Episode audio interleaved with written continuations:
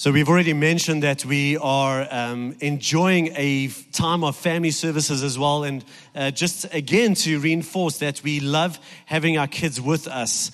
And I know some of you parents are so excited. I know my wife is excited to have your kids home with you. Some of you are already counting down for the day when schools come back. Um, and, and, I know this season, some of you are slowing down, right?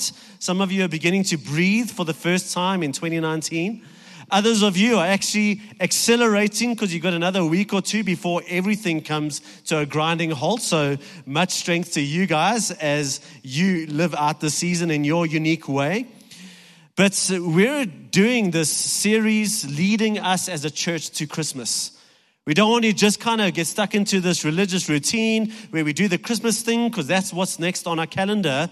But we as a church, we want to make sure that as we get to Christmas, our hearts are prepared, our, minds are prepared, our attention is on Jesus, so that regardless of whatever, whatever else we participate in, we can really experience the fullness of what Christmas is about.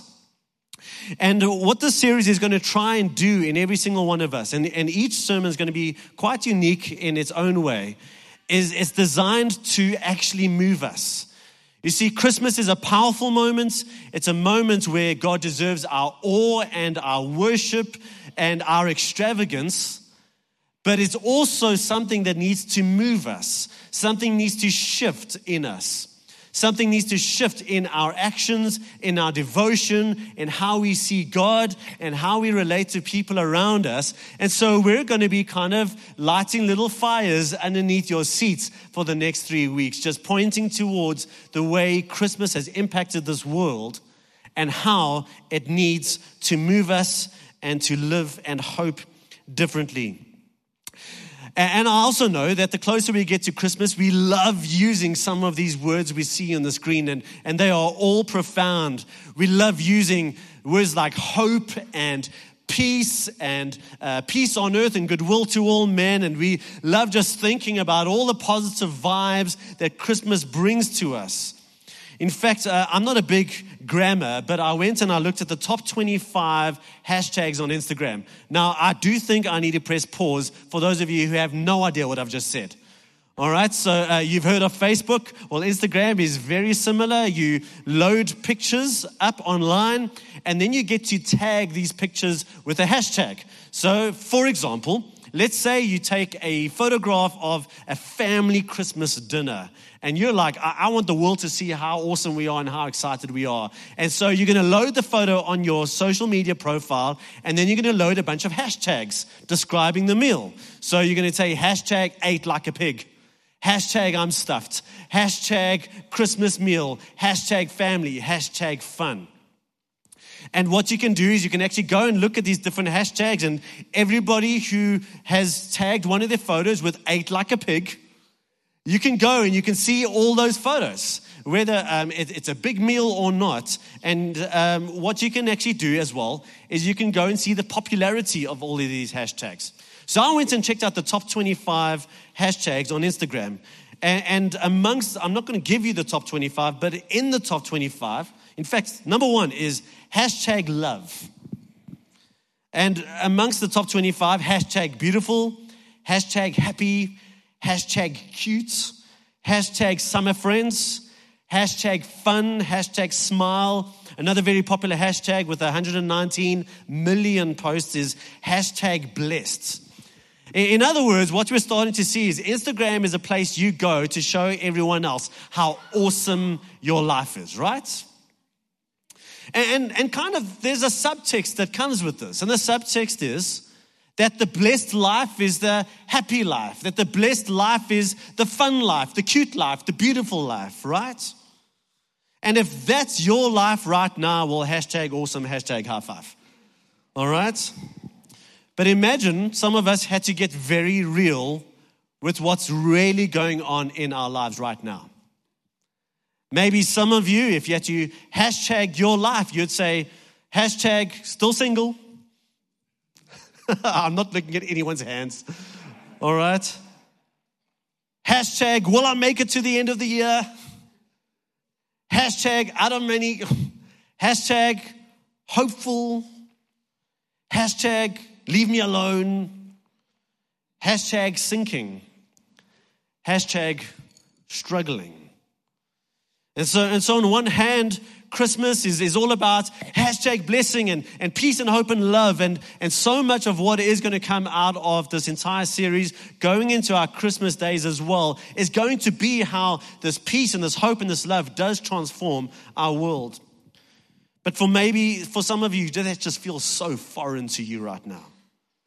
And, and I just kind of want to warn you in advance for some of you, as we go into this message this morning, it may at first sound like a big wet blanket that I threw all over your Christmas.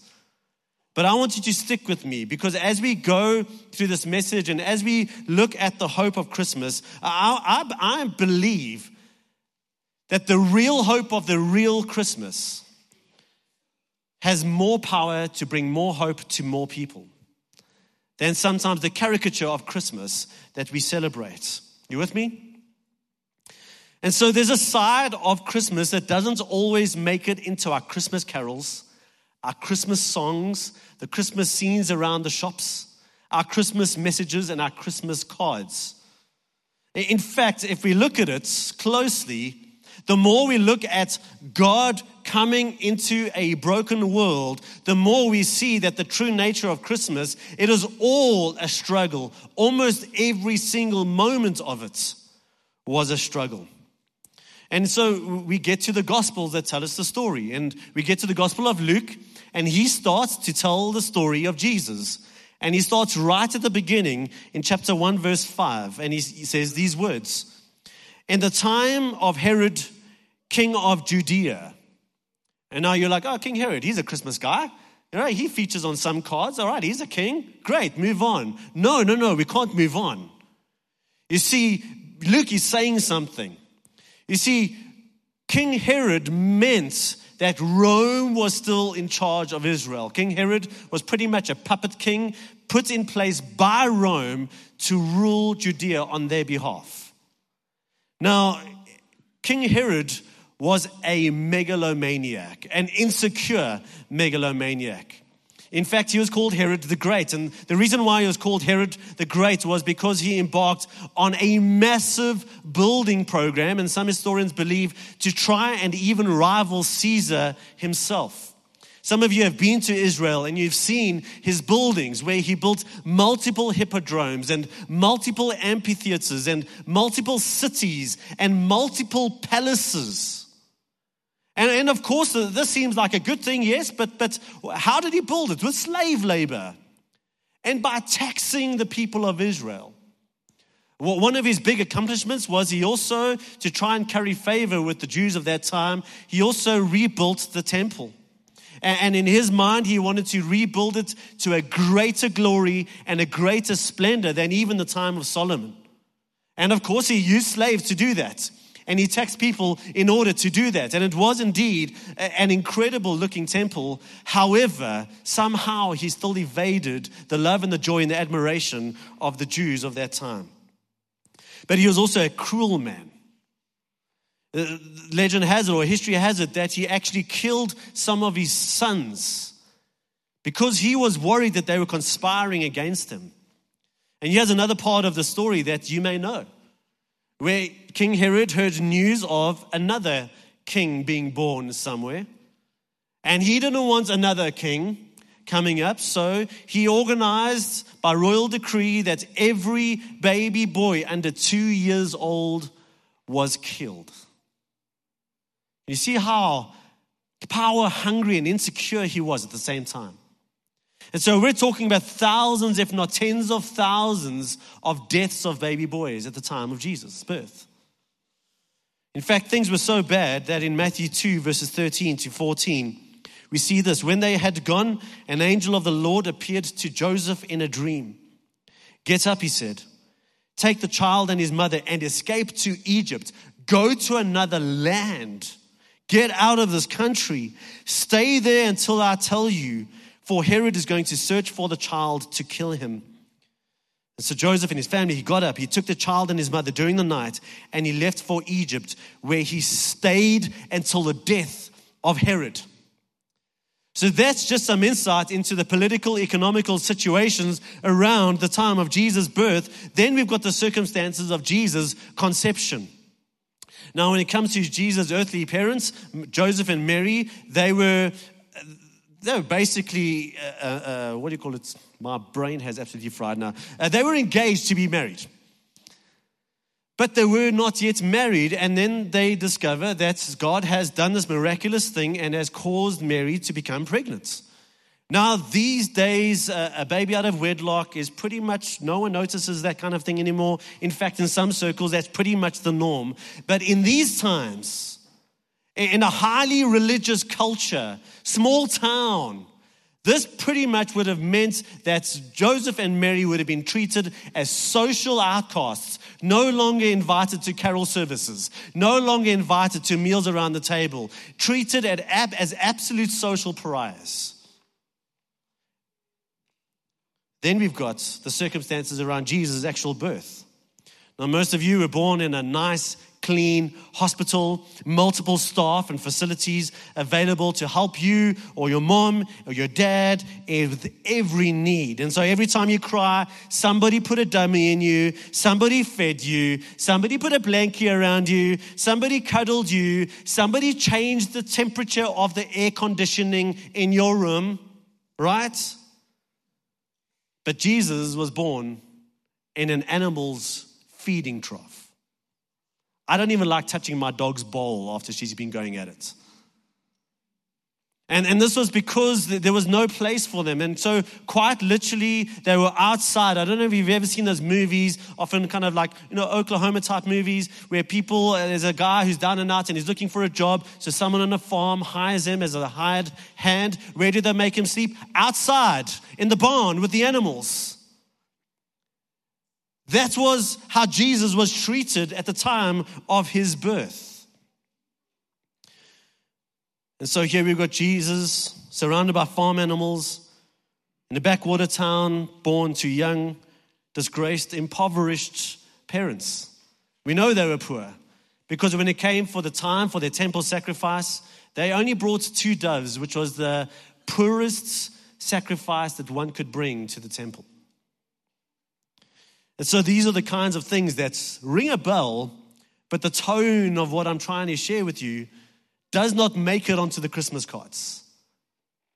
And so one could say that right from the beginning of his life, Jesus was born into tragedy. Jesus was born into helplessness, into defeat and weakness, and into betrayal.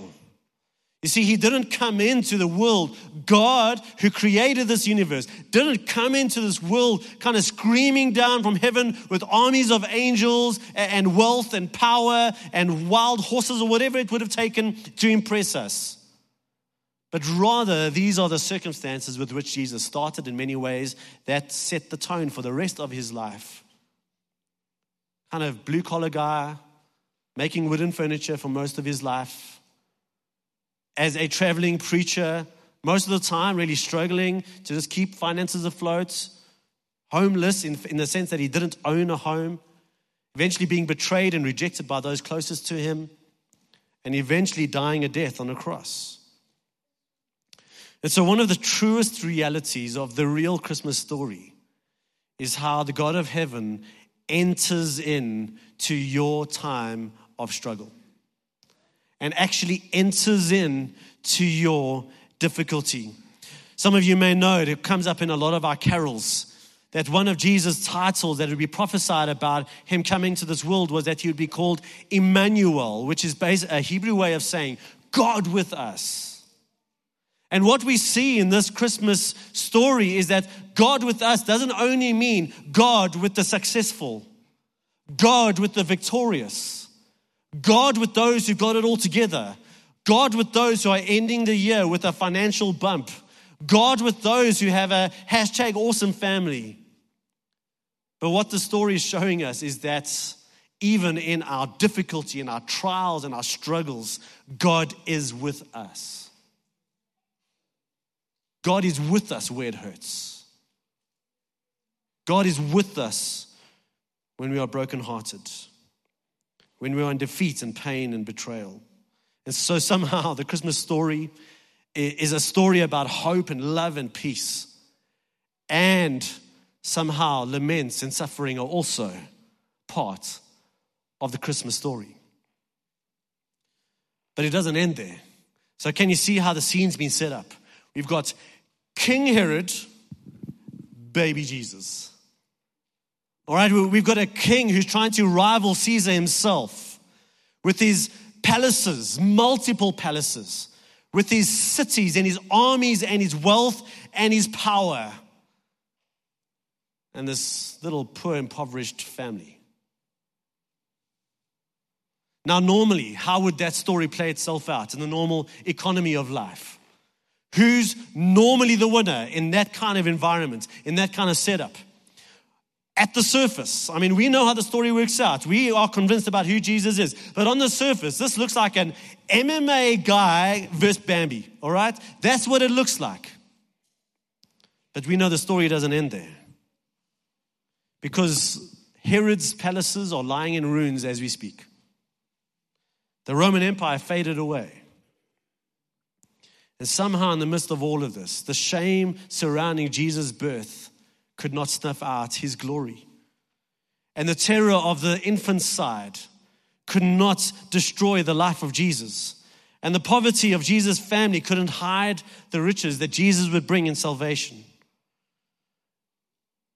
And my point is this when you look at what seems to be the enormity of your challenging circumstances and the overwhelming size of your disappointment and your struggle and your strife, and you're looking for God, and all you see is a little baby, and you're like, I don't know if this is panning out.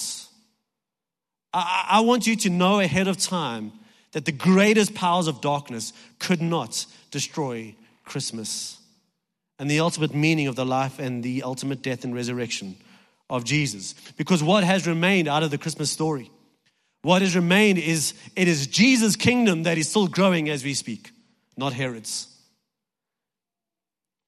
It is Jesus' name that we are glorifying, and we kind of look with a little bit of a sneer when we talk about Herod. It is Jesus' kingdom which outlasts and outplays all other kingdoms. It is Jesus' kingdom that is the everlasting kingdom. It is Jesus' kingdom that when every other kingdom on earth has ceased to be, his will continue to go and grow and flourish. And this is why Martin Luther, the German monk who became the the leader of, of such a great movement in the 1500s, he said, You must run directly to the manger and the mother's womb.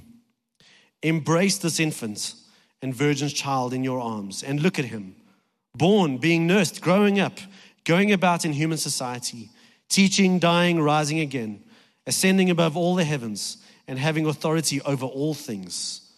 In this way, by looking at him in this way, you can shake off all terrors and errors as the sun dispels the clouds. So, what does this mean for you? I've got three thoughts to help us take something home with us this morning. And the first is this it's okay to not be okay this Christmas. It's okay to not be okay this Christmas. And I, and I don't know, maybe for some of you, things are awesome. Maybe for some of you, you're living the dream right now. But maybe for some of you, you've got the well rehearsed smile to try and convince the people around you that everything's okay. Or maybe you walk around in such a way you're trying to convince yourself that everything's okay. Maybe you're feeling the pressure to make everybody believe that everything's okay. Maybe you're feeling like if you admit that things are not okay, somehow you're admitting that Christmas is not enough for you, that God has failed you, that God isn't there, that God hasn't shown up, that God hasn't fulfilled his promises. And for that reason, you're feeling like it's not okay to say you're not okay. Now, I don't want to necessarily invite struggle and difficulty into our lives, but I want to encourage those of you who are there with how God enters your struggle. Psalm 51, verses 17, David writes, It is a broken and a contrite heart, O God, you will not despise.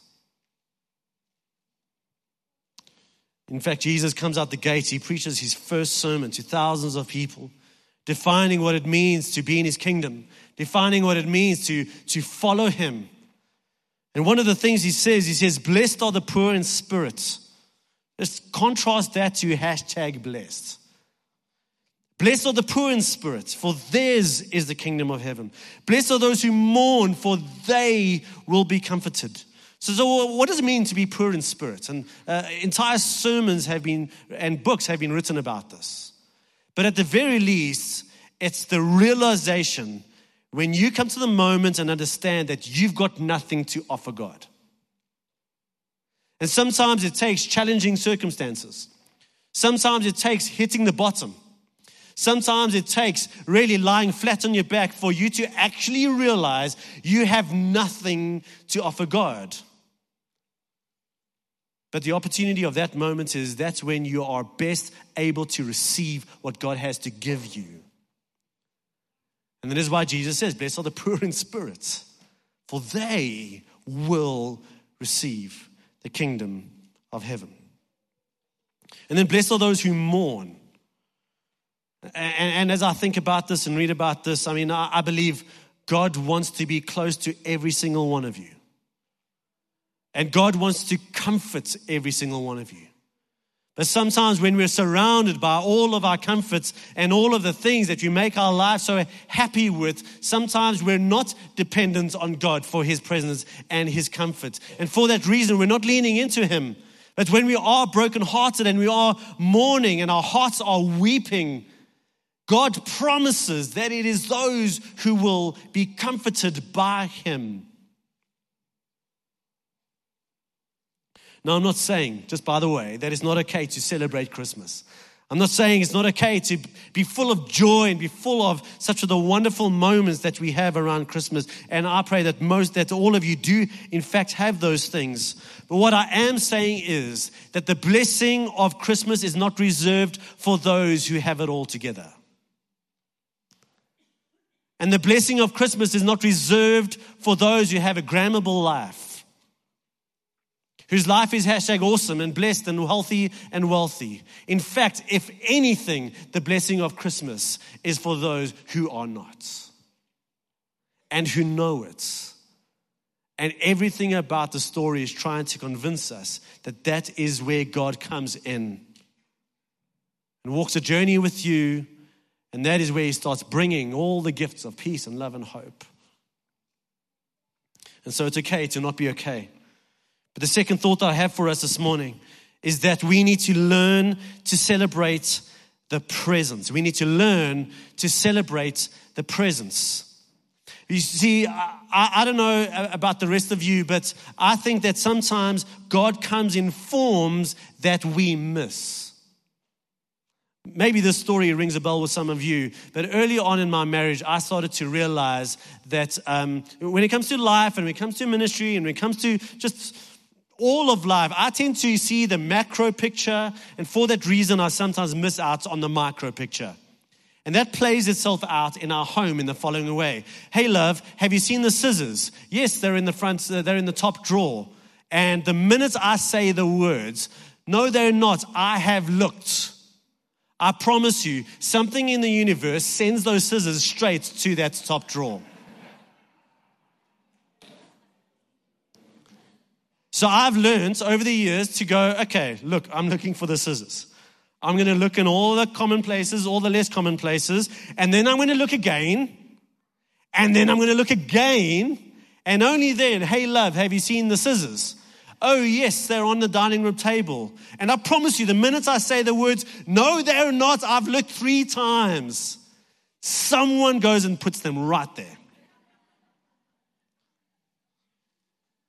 And in the same way, I, th- I think sometimes we, we look for God in our lives. And because we have a certain set of expectations of what His presence should look and feel like, we miss the God who is actually there.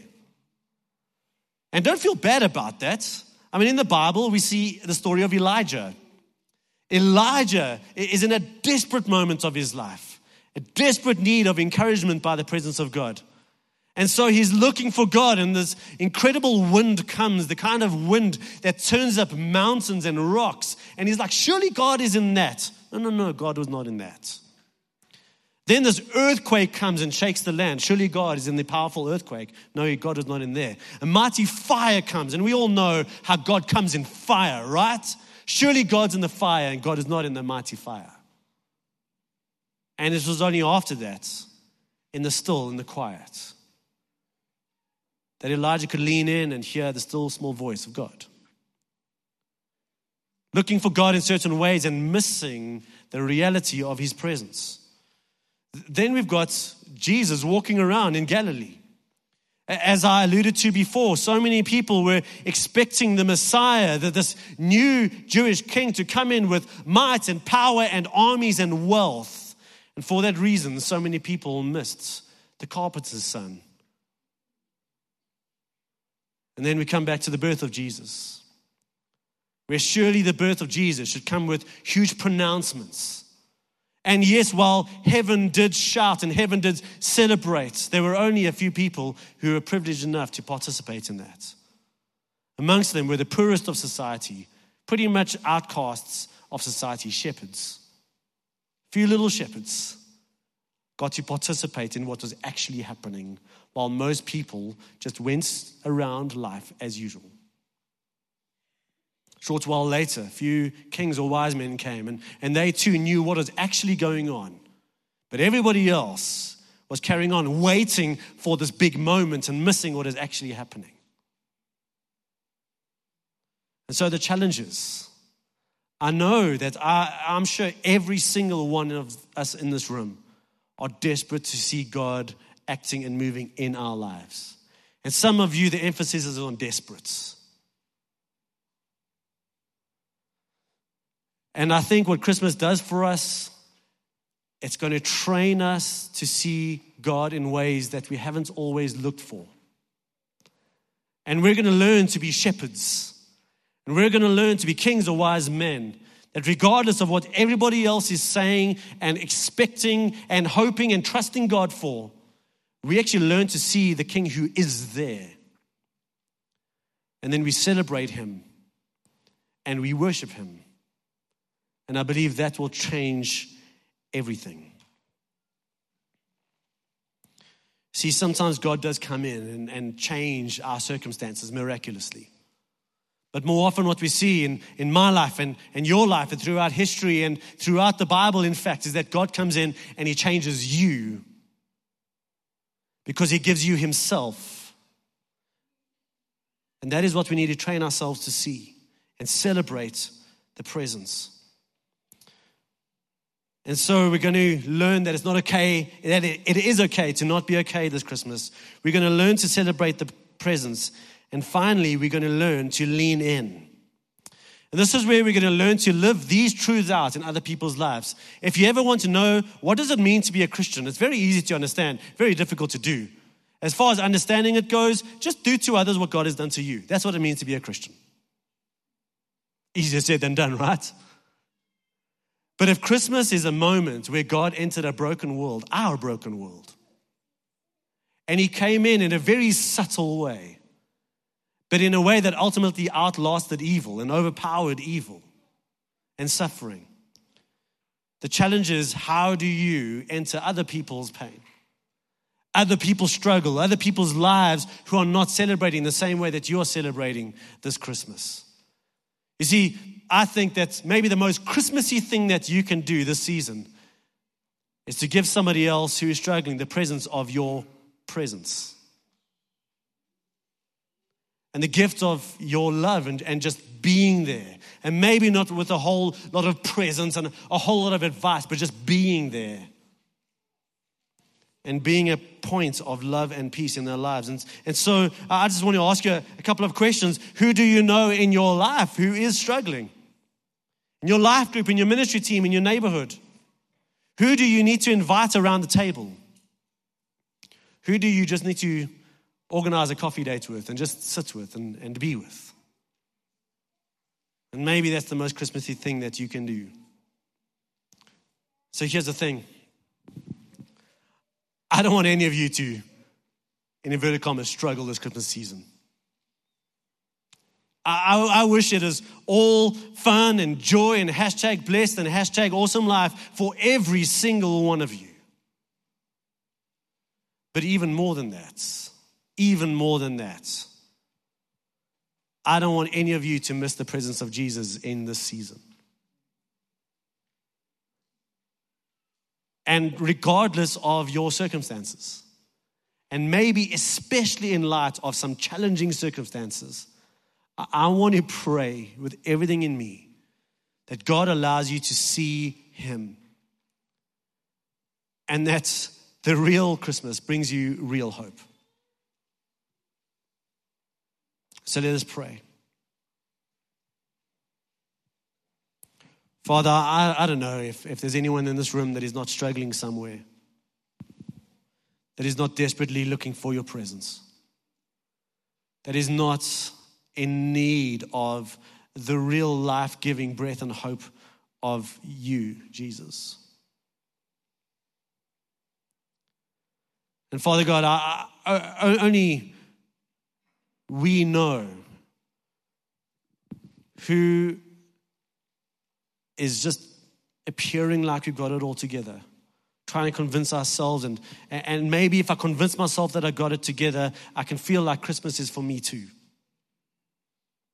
And Father God, I pray that you break that wall down, you break that lie down.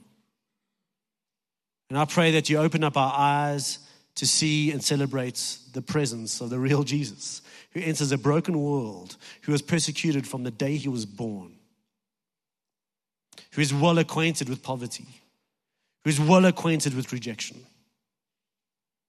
who is well acquainted with isolation, well acquainted with betrayal And so, regardless of what our particular struggle is, Father, Holy Spirit, allow us to see you.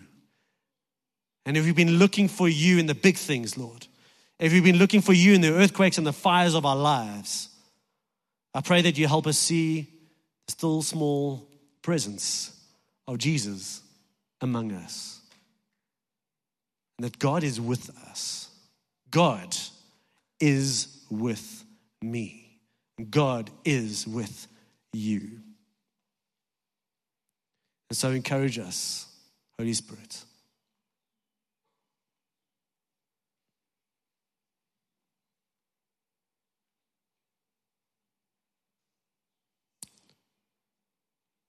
We pray this in your name. Would you continue ministering in our lives, Father, throughout this week? In Jesus' name, amen.